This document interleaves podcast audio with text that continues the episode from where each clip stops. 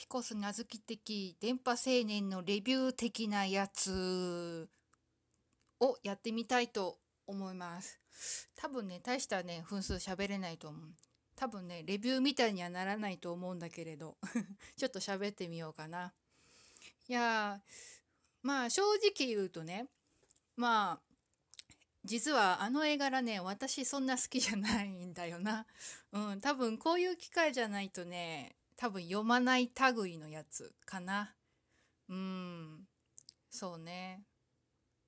私の、まあ、好みはそうだな。あの、伊藤野一先生とか、あとは、あと誰だ、えー、安田鈴彦先生とか、そういう感じのね、うん、かわいいとかね、ちょっときれいめな人がちょっとタイプなんでね、うん、あんま読まないジャンルだったけれど、まあ、まあ、読んでみて思ったことは、なんだろうな、あよくなんかついていこうと思ったよね、陽子ちゃんね。なんか自分が聞いてたさ、そのラジオトークみたいなね、やアプリで聞いてた番組の、まあ、とおかだったみたいなね、事実を知って、まあ実はちょっとと逃亡しなきゃいけないっていうので、私も行くみたいなね、連れてって言えますか皆さん。初めて、多分そうだよな、初めて会ってね、一緒に行きたいってなかなかね言えないよね。うーん、私は無理私は無理。やっぱね、素性をね知らないとね、まあこう読んでいくとね、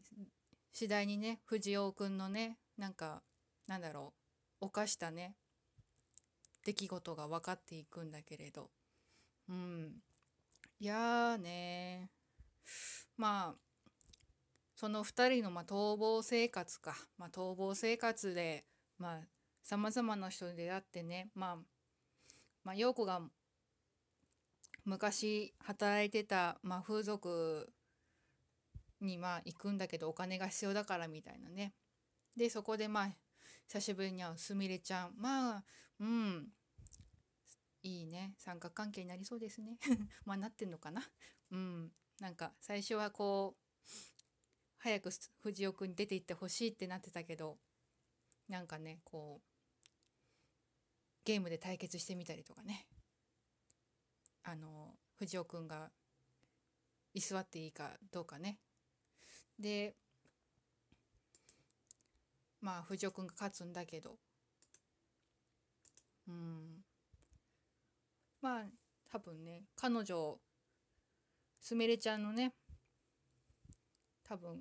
心情も変化もねちょっと気になるところではあるけれど、うんどうなっていくんでしょうね。うんまあね、まあ今回その、まあ、電子書籍だってってことで、まあ便利っちゃ便利なんだけれど、やっぱね私的には紙のねコミックで読みたいですね。うん、やっぱね電子書籍ってまあスマホとかタブレットだけで読めるから持ち運びには便利だけど、やっぱね紙でこうペラペラめくっていくあの感触ね、いいよね。うんまあうんまあ実際ねあれがね